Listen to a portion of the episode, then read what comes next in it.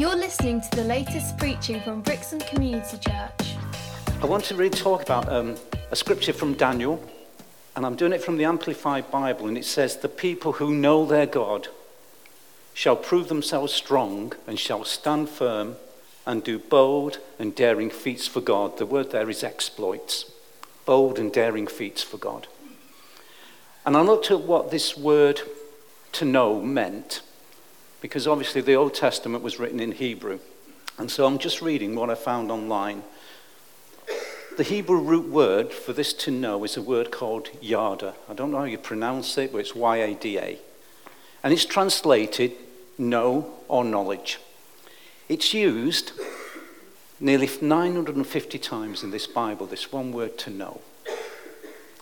But in the Hebrew, um, it has many meanings, um, more than the English word know. So there's connotations there that we wouldn't understand that maybe the writer's meaning. So to know, this is what I said, is not to be intellectually informed about something as an abstract principle, but to apprehend and experience the reality. So it's not just about the mind, it's something else to know. So, biblically, to know God is not to know about Him in an abstract and impersonal manner, but rather to enter into His saving actions. Enter in. To know God is not to struggle philosoph- philosophically, sorry, with His eternal essence, but rather to recognize and accept His claims it is not some mystical contemplation, but dutiful obedience. True knowledge of God involves obeying the stipulations of his covenants, and it's expressed in living in conformity to his will.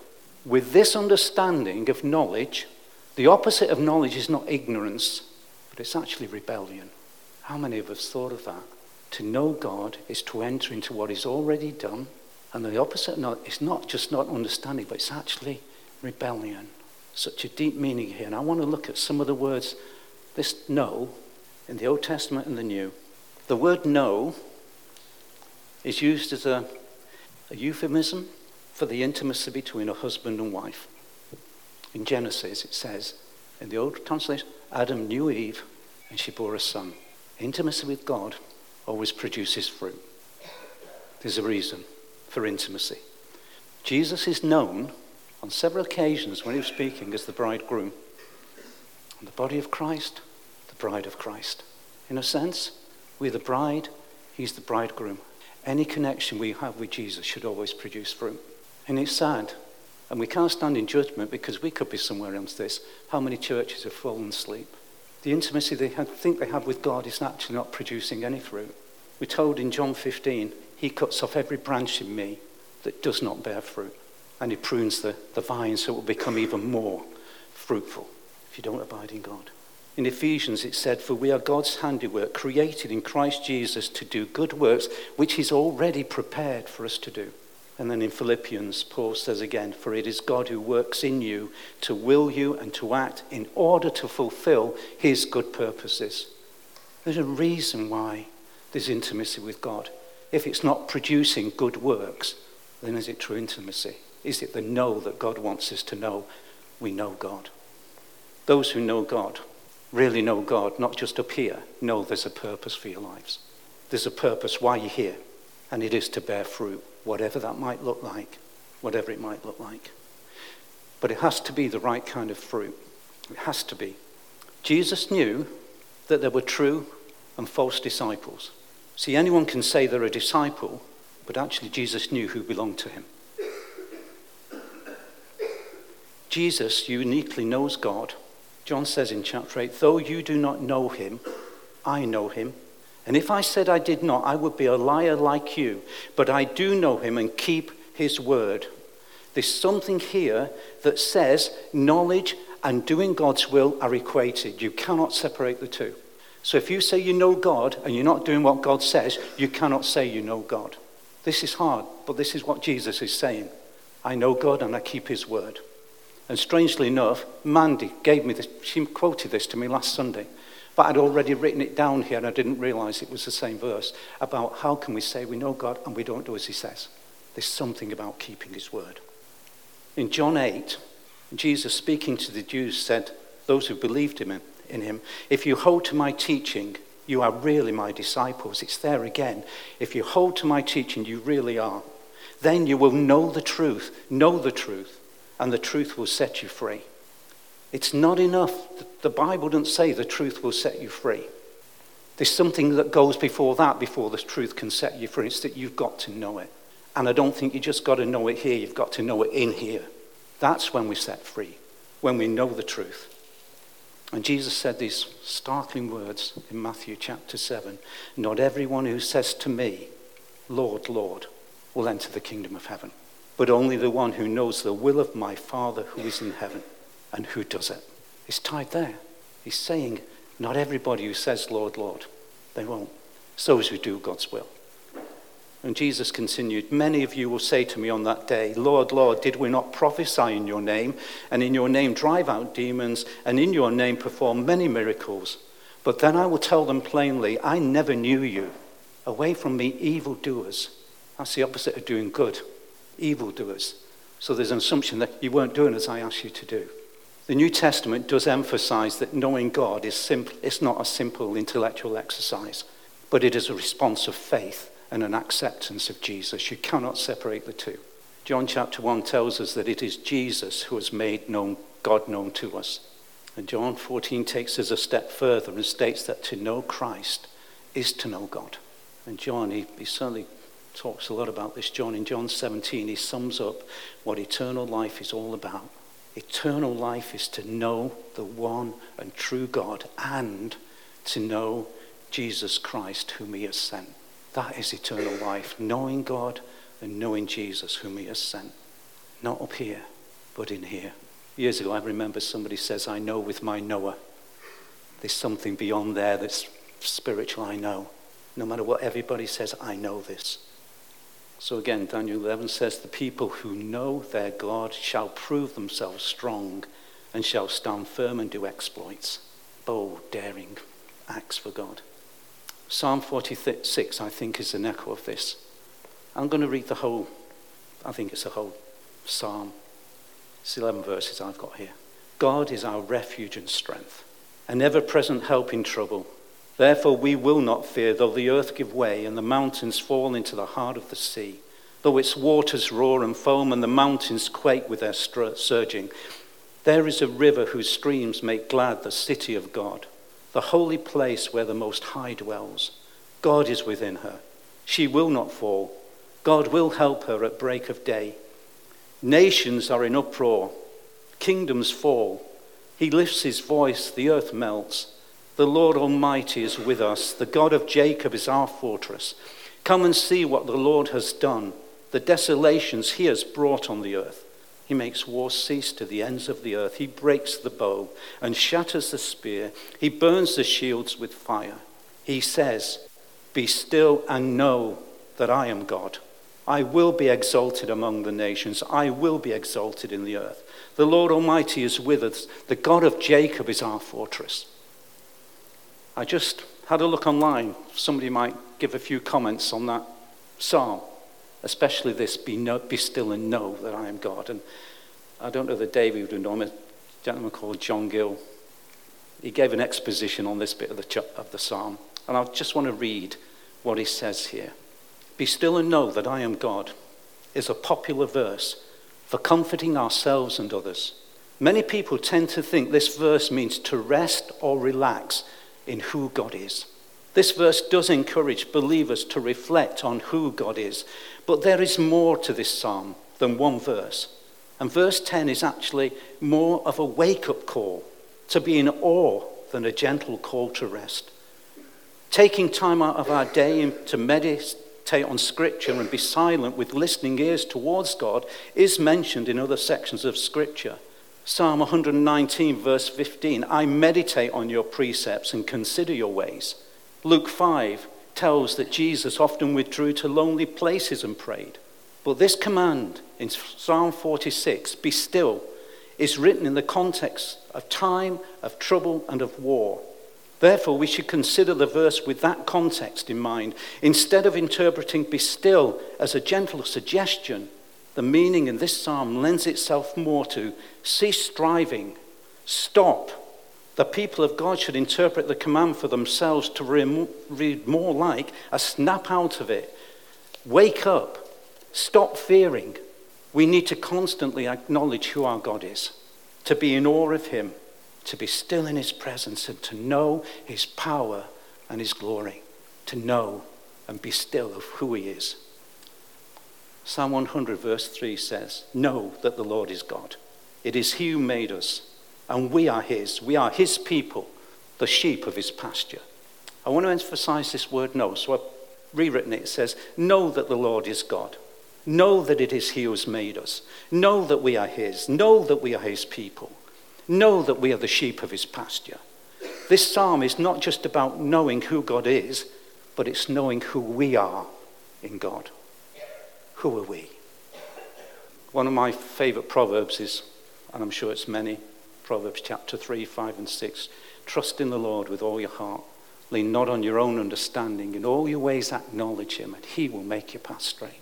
But the literal translation of that is, and I'm not going to do the old language, it's trust in the Lord with all your heart. Lean not on your own understanding. In all your ways, know him, and he will make your path straight. Not just acknowledge who is, know him. Know him. God wants us to know him. Jeremiah 24, verse 7. I know he's speaking to Israel, but I believe this is for us as well. My eyes will watch over them for their good, and I will bring them back to this land. I will build them up and not tear them down. I will plant them and not uproot them. I will give them a heart to know me, to know that I am the Lord. They will be my people, and I will be their God, for they will return to me with all their heart and isn't that what repentance has been about this morning? John spoke about. Turning to God with all your heart. Psalm 139 You have searched me, Lord, and you know me. You know when I sit and when I rise. You perceive my thoughts from afar. You discern my going out and my lying down. You're familiar with all my ways. Before a word is on my tongue, you, Lord, know it completely. You hem me in behind and before and you lay your hand upon me. Such knowledge is too wonderful for me, too lofty for me to attain. We're known. God knows us and he wants us to know him. John 14, you know, the discourse Jesus had with his disciples before his crucifixion. He said to Thomas about, and the I'm going away. So Thomas comes back and said to him, Lord, we don't know where you're going, so how can we know the way? And Jesus answered, I am the way and the truth and the life. No one comes to the Father except through me. If you really know me, you will know my Father as well. And from now on, you do know him and have seen him.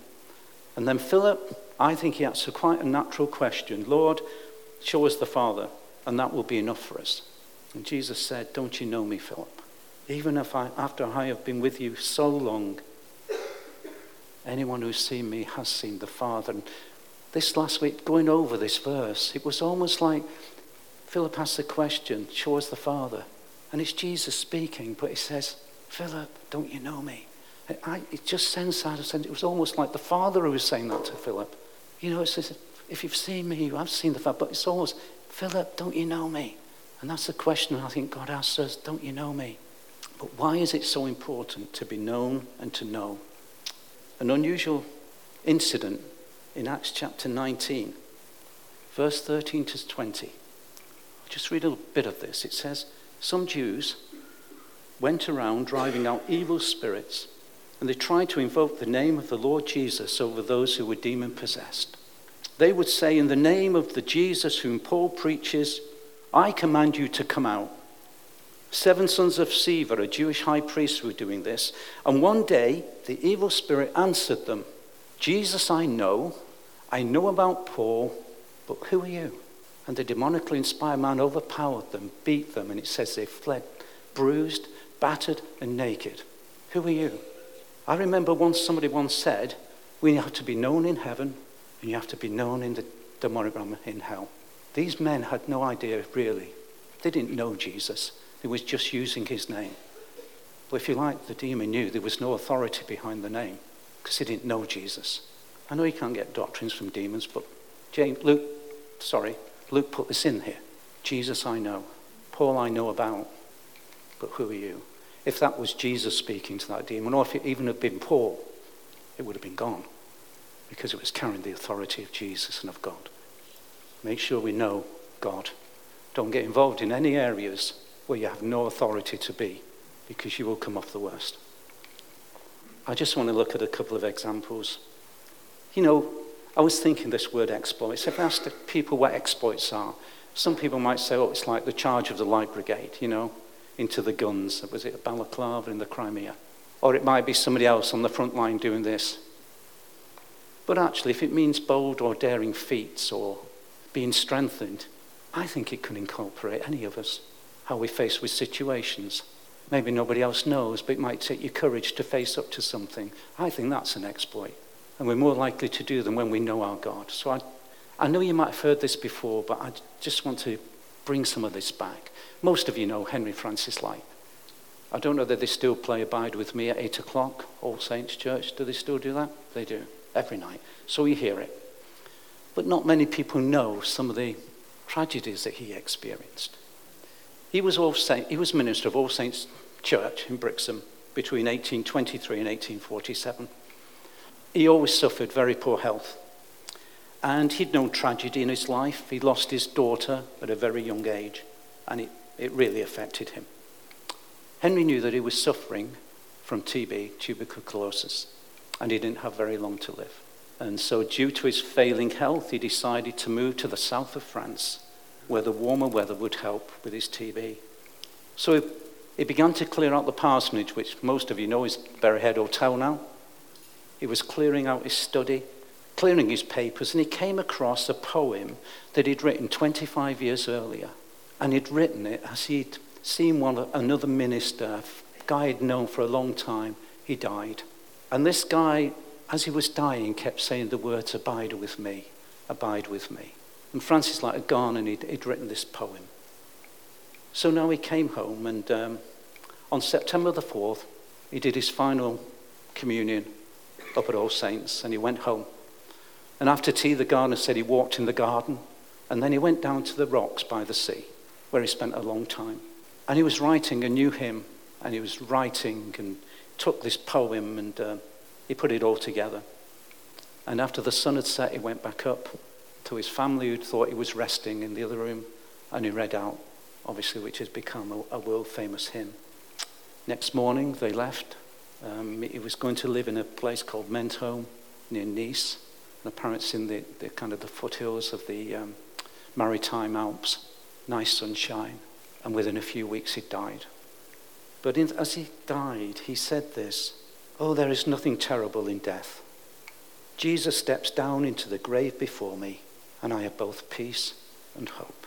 And on his gravestone, these words are carved Heaven's morning breaks, and earth's faint shadows flee.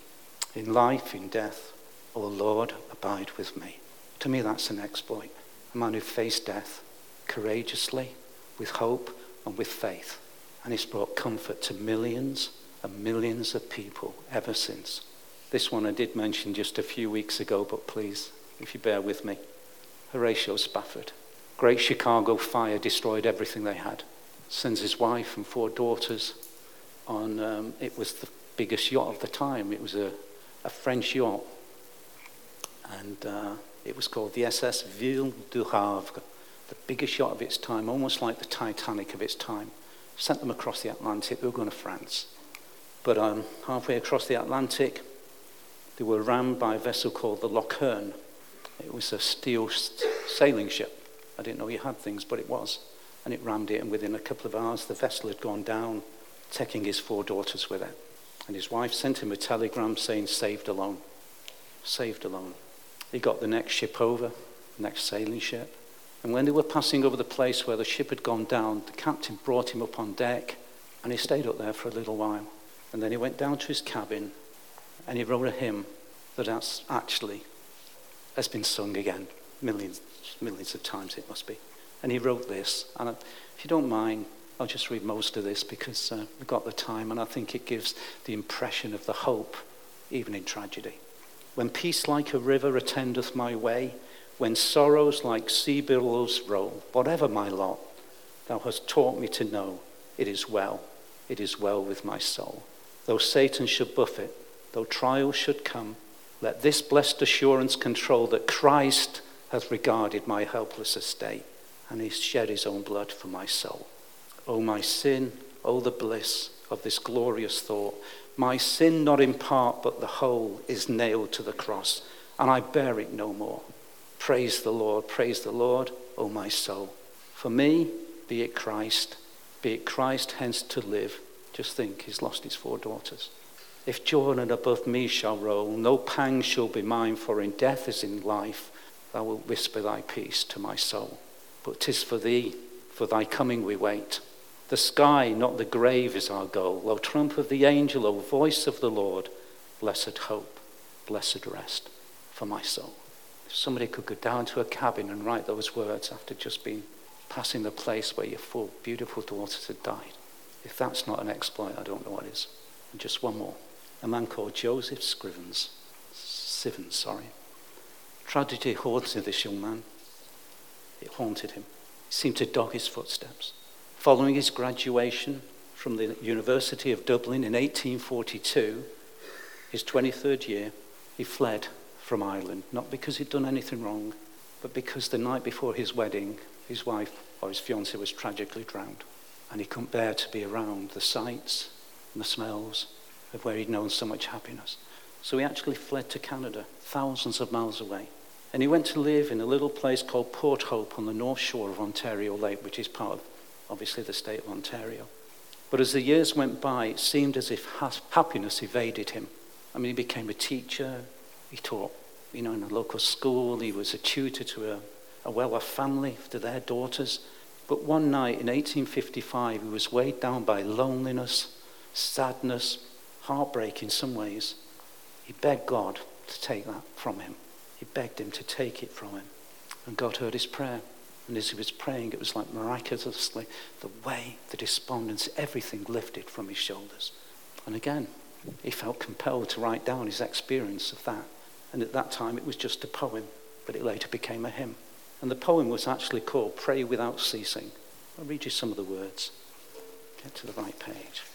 I wanted to read you all these, so.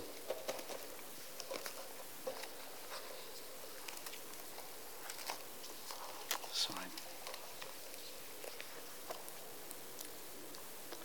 What a friend we have in Jesus. All our sins and griefs to bear what a privilege to carry everything to God in prayer. Oh, what peace we often forfeit. Oh, what needless pain we bear, all because we do not carry everything to God in prayer. Have we trials and temptations? Is there trouble anywhere? We should never be discouraged. Take it to the Lord in prayer. Can we find a friend so faithful who will all our sorrow share? Jesus knows our every weakness. Take it to the Lord in prayer. Are we weak? and heavy laden, cumbered with a load of care, precious Saviour, still our refuge. Take it to the Lord in prayer. Do thy friends despise, forsake thee? Take it to the Lord in prayer. In his arms he'll take and shield thee. Thou wilt find a solace there. Surely the sadness, and it didn't end for him. Again, he fell in love. But tragically, she died before they could get married with TB. They said of him, his face, he committed his whole life to Jesus in a way that Jack has actually been saying this morning. He gave my life. He said he had a face like an angel. He gave most of his earthly income away because he said the poor needed it more than he did. He couldn't stop talking about Jesus. It was said that everybody he met, he told them about the love of Jesus. He had tragedy. I want to finish with this. When we know God, and we need to know God, and we can find that, I believe, by spending more time with Him, praying more, reading the Bible more, I would even say speaking in tongues more because we're spiritually attuning ourselves with God more. But you know, it isn't the tragedies in our lives or the struggles we have that define who you are. It's not the broken dreams or the hurt. That doesn't define you. It doesn't define you how many times you fall down. When you know God, what defines you is how many times you get back up again and pursue God's dreams for your life and the purpose He's called you to. That's what defines us. Somebody once said it's not experience, that shows what you like. It's how you deal with experience that shows what you like. And when we know God, we get back up again. We don't fall under it. He strengthens us. He makes us strong. Isn't that what we've read? The people who know their God, shall prove themselves strong and shall stand firm, and they'll do great exploits for God. I'll finish with a poem written by a man called Martha Snell Nicholson. You might have heard of her, and I might have said this before. She had four life threatening diseases, totally bedridden. Her husband was a carer. He died. She's heartbroken. On top of everything, she had this. And yet she got so close to God. In those times, she's written some of the most amazing things that God in prayer has revealed to her. And I want to read one poem that says about the journey through death. I think it's something we need to know because it's being looked at with different eyes. This isn't death, it's glory. It isn't dark, it's light. It isn't stumbling, groping, or even faith, it's sight.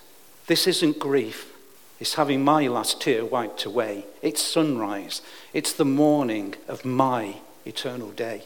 This isn't even praying, it's speaking face to face, listening and glimpsing the wonders of His grace. This is the end of pleading for strength to bear my pain. Not even pain's dark memory will ever live again. How did I bear the earth life before I came up higher? Before my soul was granted its very deep desire, before I knew this rapture of meeting face to face, the one who sought me, he saved me, and he kept me by his grace. We're kept by his grace until that great day when we see him face to face. Thanks for listening. For more information, visit brixham.church.